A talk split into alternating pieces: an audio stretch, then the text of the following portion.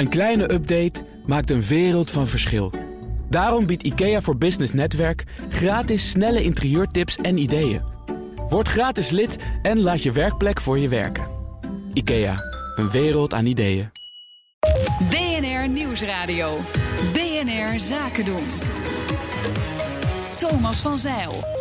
Het is de week van Tata Steel, waar massa-ontslagen dreigen. En er is een nieuw boek uit over de oud-Unilever-topman Paul Polman... dat heel wat stof doet opwaaien. Dat bespreken we in het Boardroom Panel. Vandaag bestaande uit Kees Kools, hoogleraar Corporate Finance en Governance... aan de Tilburg University. Steven Schuit, hoogleraar Corporate Governance aan Nijrode Business Universiteit. En Annemieke Robeek, commissaris bij onder andere ABN AMRO... en hoogleraar Organisatie, Strategie en Transformatiemanagement, ook aan Nijrode. Welkom allen. We trappen af met wat voor jullie belangrijk nieuws is. Steven, jij mag beginnen. Ja, ik vind toch eigenlijk uh, het artikel in de Financieel Dagblad over de ontevreden commissarissen over hun eigen rol. toch eigenlijk wel wat governance betreft. Uh, de headline van vandaag. Ja, dat tref je Annemiek aan je zijde, want die vindt het volgens mij ook een belangrijk thema. En ik vind het, uh, het artikel heel aardig, maar ik kan eigenlijk niet uit het artikel opmaken Um, wat de bron is die ze gerapereerd hebben. Dus ik zou het onderliggende rapport ooit willen krijgen en lezen. Maar het uitgebreide artikel uh, uh, is zorgelijk. Ik meen dat er een enquête is uitgegaan ja, onder die commissarissen zelf. En dat uh, daar dan de conclusie uittrekken dat die commissarissen onvoldoende zicht hebben op strategie van het bedrijf en onvoldoende kunnen controleren. Klopt, maar dat onderliggende rapport, dat ken ik niet. Ik ken wel alleen ik ken het artikel. Dus ik moet afgaan op wat de uh, FD-journalist, uh, redacteur, uh, daarvan heeft opgepikt. En wat, wat blijkt daaruit wat jou betreft? Nou, het blijkt dat met name in de sector van de kleine beursgenoteerde ondernemingen, niet beursgenoteerd en dan denk ik voornamelijk de semi-publieke instellingen, die raden van toezicht ook niet goed in elkaar zitten. En dat zij ook een, een, een onvoldoende greep hebben op hun taak. Uh, die wel erg belangrijk is. Wat bedoel, je met, het, wat bedoel je met het zit niet goed in elkaar? Zitten er niet de goede mensen in? Is de organisatiestructuur onvoldoende? Wat, ik denk wat bedoel je? Ik denk dat de, de, de, de, selectie van de mensen die er, eh, daar die functie moeten uitoefenen. Uh, met onvoldoende uh, hardheid ook wordt, uh, wordt gedaan. hardheid in de zin van goede, harde selectiecriteria op de mensen die die functie moeten gaan vervullen. En dat die zelfevaluatie, die, nou, ik begrijp, helemaal elektronisch is verlopen. Dat betekent mensen vullen hun eigen evaluatie in op een elektronisch scherm. Ehm, dat die ook uh, ja, eigenlijk weinig kritische noten bevat. Dus de mensen. Eh, nou, ze zijn toch wel kritisch over hun eigen gedrag. Maar ze zeggen voor een ander deel dat komt ook omdat we niet de juiste informatie krijgen. We weten ook niet precies waar we op moeten letten. Ja, maar dat is dus, eh, dat is dus eigenlijk heel. heel dat, dat, ligt, dat ligt aan hunzelf. Hè? Ja, Steven zegt eigenlijk: uh, uh, misschien zijn ze niet professioneel genoeg. Ja. Misschien zijn ze ook niet onderlegd in de moderne governance. En weten ze niet voldoende van de code en van al jouw andere boeken, Steven. Ja. Het, is, nou, het is heel opmerkelijk. Heeft Steven niet, ik wist niet dat Steven die code had geschreven. Als ik over dit onderwerp doseer, dan ehm, zijn, is dat altijd zijn zittende commissarissen uh, of toezichthouders bij woningcorporaties en, en, en scholen en uh, onderwijs. Precies waar, waar het over gaat. Hè? Precies waar het over gaat. En dan vraag ik: uh, wie van jullie heeft nou de code eens een keer van A tot Z gelezen? Het is toch best eenvoudig te lezen. Het is helemaal niet zo dik. Het is niet moeilijk. En dan gaan we de helft van de vingers omhoog. Ja. Maar dat, ja, dat, is, heel, dat is, uh, maar dat is denk ik ook het pijnpunt. Hè? Want dan kan je wel zeggen van je weet er te weinig van. Maar eigenlijk onttrek je je aan uh, de verantwoordelijkheid die je als commissaris of toezichthouder hebt. Absoluut. Nee, ik, ik, denk dat het probleem echt ergens anders zit. Het zit niet bij die code, wel of niet lezen van die code. Die code, ja oké, die moet je dan lezen. Dat is een soort uh, hygiënefactor. Maar daarmee, ben je, daarmee word je geen goede commissaris. Dat zit hem echt in andere factoren. Dat is gewoon ook voor een groot deel boerenverstand... en dingen durven te zeggen op het moment dat je ze moet zeggen. Ja. Maar heel veel van deze zaken gaan juist echt buiten de boardroom. En ik denk dat het woord hoe geëngageerd is de commissaris... hoe betrokken is die, hoe ver gaat hij echt in de organisatie mee? Heeft hij ook de gesprekken anders dan het uh, gesprek uh, met het bestuur? Ik denk dat dat zo van belang is. En daar zit volgens mij nog steeds heel veel koud watervrees. Ja, en, uh, Hoe erg is dit eigenlijk? Want er blijkt nu dat die commissarissen soms geen idee hebben waar ze op moeten letten. Bijvoorbeeld ook dat de HR-afdeling, het HR-hoofdstuk wel iets beter eh, kan worden aangestipt. Zijn hierdoor echt bedrijven in gevaar of eh, wordt het dan een beetje overdreven? Nou, eh, eh, wat je tenminste kan, kan zeggen is dat dat toezicht dus niet goed functioneert. En ehm, of die bedrijven in gevaar zijn, dat weten we dus niet. Want dat toezicht ontbreekt. Dus het is heel moeilijk om daar een, een oordeel over te geven. Ik ben het met Kees eens. Eh, het heeft te- erg te maken met de, de, de houding van de mensen. Eh, zijn ze, eh, Annemiek zei het al, zijn ze geëngageerd? Eh, vinden ze het eigenlijk echt Ik belangrijk? ga aannemen dat als je commissaris bent bij een bedrijf... Nou. dat je het meestal wel belangrijk vindt. Annemiek, jij hebt er andere ervaringen over? En mee? Nou ja, ik denk dat het. eh, eh, dat, dat zeg maar, hoe ik actief ben binnen de bedrijven de afgelopen 25, 30 jaar. dat is niet de normale gang van zaken. Want jij bent wel betrokken. Ik ben zeer aan, betrokken, Toch? ja, van hoog tot laag. Ja, ja. kijk, je hebt psychologen maken een onderscheid tussen intrinsieke en extrinsieke motivatie. Eh, intrinsieke motivatie is dat je iets doet omdat je het ook echt met hart en ziel doet en ervan houdt enzovoort. En er zijn toch veel commissarissen, net zoals in allerlei andere functies, waar mensen het doen op meer, op meer extrinsieke redenen. Voor het geld of voor de status, het aanzien en dergelijke. Ja, en als je met, met dat soort eh, drijfveren zo'n functie vervult, nou ja, dan krijg je een ander soort gedrag dan wat Annemiek net Kees, ik wil naar jouw onderwerp. Dan gaat het over machtsmisbruik van wat jij quasi-monopolisten noemt. Onder andere binnen de software zoals Oracle, Microsoft, IBM. Ja, kijk, het is natuurlijk een, een van de meest fundamentele problemen van ons kapitalistisch systeem. Dat is dat grote bedrijven eh, die te groot worden, te machtig worden, dat die, eh, de- dat die de markt eh, ver- vernietigen, om het zo maar te zeggen. Opknippen. Er is, Zeggen mensen nu ja, Opknippen ze- is, is een ultieme oplossing. Er is ooit een prachtig boek geschreven door een van door de meest, zeg maar, rechtse, meest kapitalistische economen in de wereld van eh, Chicago. En de titel was. eh het ging over de, de vijand, de, over de, de grootste vijand van het kapitalisme. Stond in de titel. En wie is dat? Wie is de grootste vijand van het kapitalisme? Volgens die Chicago-economen, de kapitalisten zelf. Omdat die grote bedrijven die zeggen dat ze voor een vrije markt zijn, maar ze zijn permanent bezig om die vrije markt een kopje kleiner te maken en concurrentie juist te elimineren. Concurrentie is goed voor de consument, maar is slecht voor de bedrijven zelf. En daar zijn grote bedrijven permanent mee bezig. En de aanleiding was, maar die staan bijna elke dag, staat er wel iets in de krant, was eergisteren over inderdaad eh, in het FD. Eh, het machtsmisbruik door de softwaregiganten, in dit geval Oracle, SAP, Microsoft en IBM. Maar eh, als het over de Big Four accountants of allerlei andere grote bedrijven, je kunt eh, dagelijks bijna voorbeelden vinden in de krant. Dat is wel een, zeg maar, een beetje de keerzijde, die ugly face of capitalism. Ik wil een bruggetje slaan naar het boek dat verschenen is van journalist Jeroen Smit over Paul Polman, de ex-topman van Unilever. Steven pakt het er even bij. Het is net verschenen, maar ik heb begrepen dat we hier te maken hebben met iemand die dat boek gewoon al van kaft tot kaft min of meer gelezen heeft. Steven, wat is jouw indruk? Goed. Eh, zonder voorbehoud. Nou, het was eigenlijk niet bedoeld als boekenprogramma.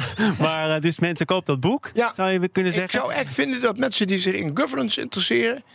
dat boek moeten lezen. Net zozeer als ze de eerdere boeken van eh, Jeroen Smit moeten lezen.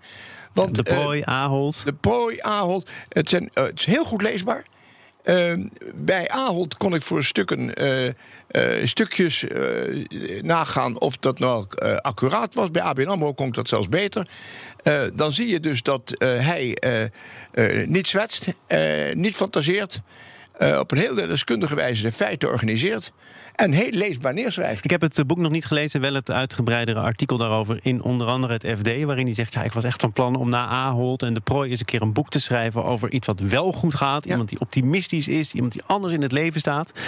En dan is toch de teneur nu weer dat het ook bij Paul Polman ergens verkeerd is gegaan, Nou, anders is gelopen. Nou, ik denk dat het niet per se Paul Polman is. Ik denk dat je moet zien dat hier een man eh, eh, bezig is met een missie. En dat hij inderdaad zijn onderneming, de onderneming, eh, gebruikt heeft als vehikel voor een veel groter goed. Maar dat dat natuurlijk wel een hele grote onderneming is met een heel groot doel. En dat kost tijd. En ik heb zelf een aantal jaar geleden ook bij Unilever eh, onderzoek mogen doen. En ik vond juist dat de mensen daar, ehm, die in de operatie zaten, heel eerlijk waren. En zeiden van kijk, dit is waarom we het doen. Maar we zijn nog niet zo ver. Wat is dan waarom ze het doen? Want hij heeft zelf gezegd: eh, Unilever zie ik als de grootste NGO ter wereld. Toen waren er mensen, onder andere aandeelhouders, die zeiden: Nou ja, goed, wij zien Unilever toch ook vooral als een groot bedrijf. Wat Ja, is het dan wat jou betreft? Nee, nee, ik denk dat het blijft een bedrijf. Maar eh, bedrijven kunnen wel steeds beter doen. En ook een hele grote bijdrage leveren aan eh, die hele grote maatschappelijke uitdaging. En dat doet een DSM en dat doet een Unilever. En in die zin vind ik dat Paul Polman ook echt een, de voorman geweest is van die nieuwe beweging. Waar nu ook heel veel eh, jonge mensen achter staan. Is, is het vol te houden? Want ik neem toch aan dat in dat boek uitgebreid wordt stilgestaan bij de poging van Kraft Heinz om Unilever eh, Hmm. over te nemen. Uitgebreid. Uitgebreid wordt daarmee En stilgestaan. daar werd wel gezegd, ja, dan zie je hoe moeilijk het is om het één te vinden en idealistisch gedreven te zijn. En anderzijds toch te maken te hebben met wat je als CEO van een bedrijf ook moet doen. ja, maar dat is ook wat Kraft- Kees zei, hè? Eh, dat is dat ultracapitalisme. En daar staat het haaks op. Kijk, eh, er is geen twijfel over dat Kraft Heinz hem wakker geschud heeft. Eh, Polman. Eh, dat, dat schrijft hij ook. Eh, hij, is, hij is daardoor enorm geschrokken. Eh, dat kan je naïef noemen. Dat vind ik het eigenlijk een beetje. Maar eh, hij realiseerde zich toen. Eh, hoe sterk die die kapitaalmarkt eigenlijk eh, is en hoe weinig verweer hij daartegen had. Eh, Unilever is eh, door het eh, oog van de naald gekropen eh, bij die, eh, bij die dreigende overname. En toen is er een stel eh, prominente Nederlanders geweest die eh, allemaal voorstellen hebben gedaan die niet door zijn gegaan. Maar eh, één ding is zeker, dat heeft bij Polman is dat, heeft dat een knopje doen omdraaien in zijn hoofd. Ik denk dat Annemiek zegt, deze man had een duidelijke missie, Polman. Ja. Ehm, heeft die missie, eh, met die missie laten zien op wereldschaal dat dat niet ertoe leidt dat dat ten koste gaat van het belang van de aandeelhouders, maar dat het belang van de aandeelhouders, eh, als je het goed zet, eh, lange termijn gediend is met een. Maar als je de titel erbij pakt, het grote gevecht, dan heb ik begrepen van Smit dat dat vooral moet worden uitgelegd als het gevecht tussen de ene stroming die zegt: als het mag en je wordt er rijker van, doe het vooral. En het andere kamp, kamp Polman, de wereld moet er ook wat beter van worden. Ja, dat is wat je nu ook wie, in de er dan dat, wie wint er dan dat gevecht? Ook als je dit boek gelezen hebt. Ja, ik denk dat, ik denk dat wat Polman laat zien. is dat ehm, de stelling dat eh, die ehm, meer inclusieve maar zeggen, stakeholdersbenadering. die Polman heeft gevolgd. dat die ook kan zonder dat de aandeelhouders daar nadeel van ondervinden. Kees, je leest nog even eh, de laatste krant erbij. Ja, ja. eh, want, met eh, praten in de microfoon. Combinatie. Nou ja, je openingszin was eh, eh, dat in het boek van, eh, van Jeroen Smit uiteindelijk eh, het oordeel zou zijn dat het toch niet goed, dat het toch een beetje slecht afgelopen is, dat het uiteindelijk niet goed heeft gedaan, maar dat is niet zo. Nee. Hij Jeroen Smit schrijft ergens, voor wie ik overigens veel waardering heb als, als, als auteur. Eh, dat hij heel lang heeft nagedacht over de, ondertitel. En de ondertitel, nou, dat, is de ultieme, dat gaat over de ultieme messias. Het onderti- ondertitel is Het eenzame gelijk van Paul Polman. Het eenzame gelijk. Dat is dat soort messias is dat. hè. Dus de, de bevrijder, diegene die, die, die de, de ziener, degene die het, de lange termijn, eh, de lange termijn zienswijze heeft. Alleen de wereld. eh, hij niet zo snel. Maar wanneer wordt een ziener een drammer? Hè? Want dat is ook wat hij opschrijft. Eh, pioniers die worden niet zo vaak gehoord. En daardoor gaan ze steeds sneller en steeds harder roepen ook. Ja, net zoals Elon Musk uiteindelijk, die is ook gaan zweven in zekere. Ja, raakt. Hij is in ieder geval ook, als ik dat zo lees, ik heb het boek nog niet gelezen helemaal, of helemaal niet, Ehm, maar wel artikelen erover. Een belangrijk ding wat je er ook moet doen als ziener, dat Jezus ook verbinden. Hij verbond niet meer. Hij had geen contact, geen relatie meer, niet eens met zijn eigen collega's. Ja, en dan, dan en bovendien de naïviteit, de evidente naïviteit, die eh, net ook al werd genoemd, dat die, eh, ja, als je zo weinig vreemd vermogen hebt, eh, en je bent, dan word je alleen daardoor al een soort overnameprooi. En als je, daar, als je dan daardoor verrast wordt, dan ben je echt naïef zeker op dat niveau. en dan heb je ook niet dat is toch een beetje flauw. Nee, maar Kees en. Steven en Annemiek. Ik was van plan om het met jullie te hebben over Tata Steel. Maar inmiddels zijn de ruiten van de studio beslagen. Heb ik mensen uit elkaar moeten halen die met elkaar op de vuist wilden. Eh, want Steven, iets wat Kees net zei, dat is jou in het verkeerde keelgat geschoten. Ja, kijk, ik, ik, ik vind dat Polman ehm, verdient lof voor het feit dat hij eh, een drammer was. Want anders was het nooit zover gekomen als hij met Unilever weten te bereiken. En hij is wereldwijd een voorbeeld van het, eh, het model dat een stakeholders-benadering niet ten koste hoeft te gaan van de aandeelhouders. Eh, en dat model dat is nu voor het eerst gevalideerd door hem.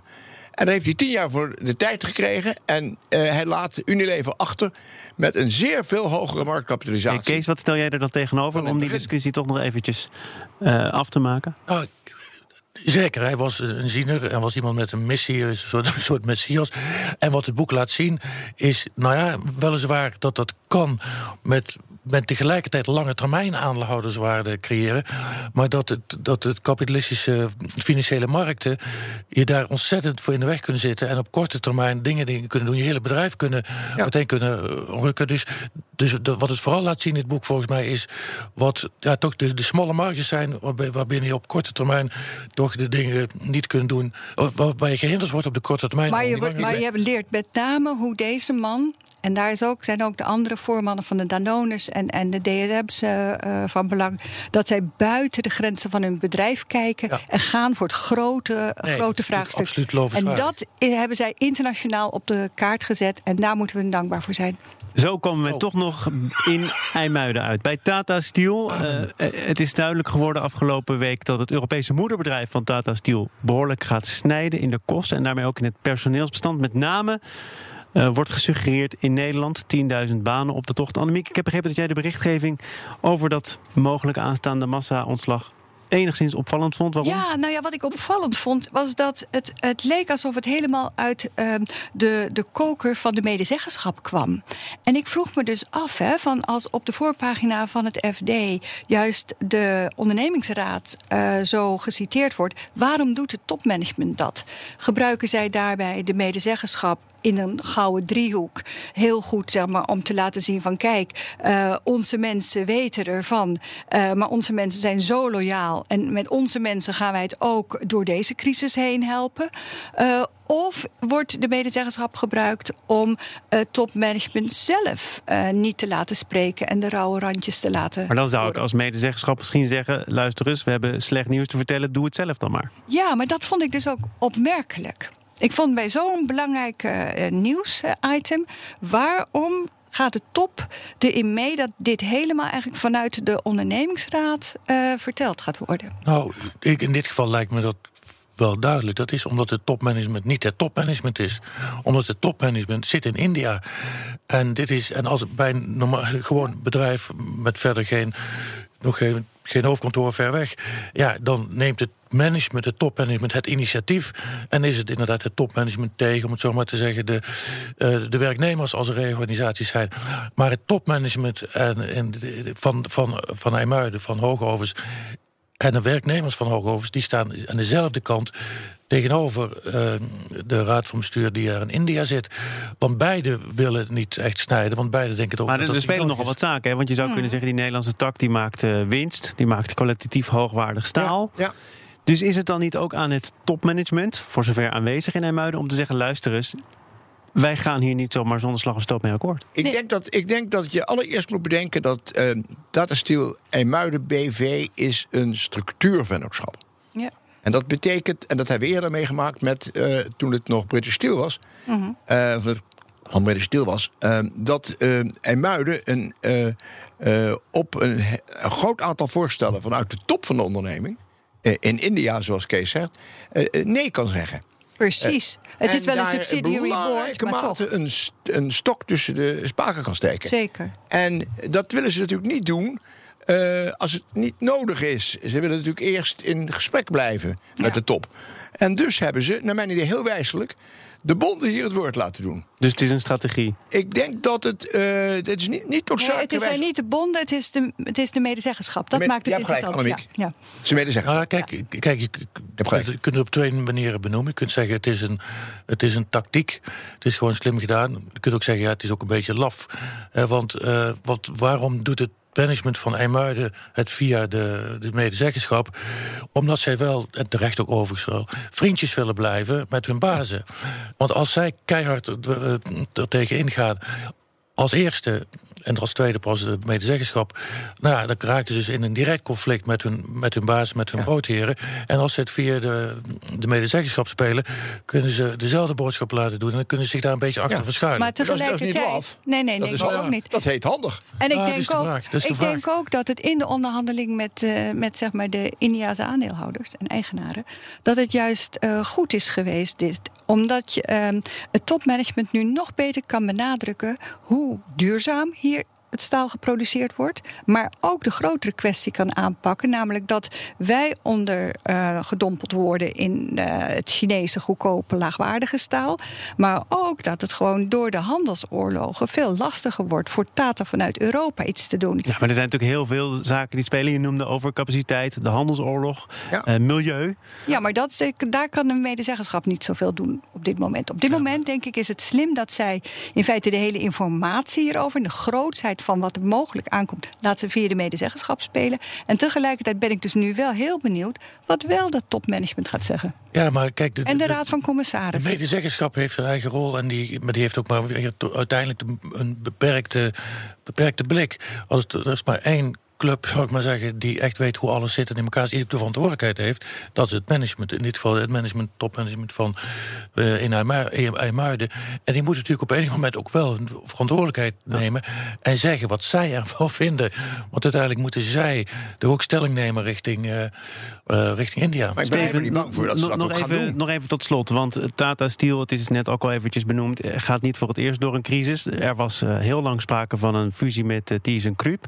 Daar was veel protest tegen, want ja. dan zouden er banen op de tocht komen Ja. te staan. Ja. Nu, linksom of rechtsom, gebeurt dat er weer, of Ja. niet? Wist je gewoon dat dit eraan zat te komen? En is maar Nou, even de vraag in welke mate, maar dat er uiteindelijk ook in de muiden banen zouden sneuvelen. Kijk, er, is, er is gewoon overcapaciteit aan staal in de wereld. Hè? En dat is, eh, eh, Kees zei het al, er, er is heel veel goedkoop staal Heel veel. eh, dat uit China komt. En eh, eh, daar is heel weinig aan te doen. Eh, dus je, je hebt te maken met een wereldmarkt voor dit product. En of wij ons kunnen handhaven met alle producten die hier in Nederland gemaakt worden, dat is dus waar de vraag. Daar ben ik trouwens ook niet eh, ik heb onvoldoende marktdeskundigheid op dat gebied. Nee. Nou, ik, Nou, ik, ik zou Kees wel misschien. Een beetje, want ik heb de afgelopen anderhalf jaar in die staalindustrie mogen werken. Niet bij de, voor Tata, maar wel, wel elders. Eh, de, de, de prijsverschillen zijn iets van 20, 30 procent. Hè. Dus een ton staal kost eh, hoogstens 500. eh, en dat kost in, in China kost het eh, 400, 350. Maar er, en daar zit een heel groot probleem onder. En er is wel een oplossing. 7 procent van alle CO2 van die heel Nederland uitstoot... komt van Tata, van één fabriek. Dus ze hebben een heel groot CO2-probleem. En, Ja. als, de, en, als de, en als de plannen doorgaan... dan kunnen ze alleen om die reden... dus wat er moet gebeuren... is dat Europa CO2-heffing eh, invoert... en dat ze een CO2 gaan heffen op al het geïmporteerde spul... uit de rest van de wereld. Ja. En dan eh, is het niet alleen leven, wordt het niet alleen levensvatbaar... maar gaat er ook de technologie en de CO2 op vooruit. Dat denk ik ook. Dat is een goed Ja. punt. Ja. En zo zie ik het graag. Afsluiten met een goed punt. Kees Kools, hoogleraar Corporate Finance en Governance aan de Tilburg University. Steven Schuit, hoogleraar Corporate Governance aan Nijrode Business Universiteit. Daar werkt Annemieke Robeek ook, mijn zakenpartner van vandaag. Onder andere ook commissaris bij ABN AMRO. Fijn dat je er was. Het inrichten van je eigen zaak is best wel wat werk. Daarom biedt IKEA voor Business Netwerk 50% korting op interieuradvies. Word gratis lid en laat je werkplek voor je werken. IKEA, een wereld aan ideeën.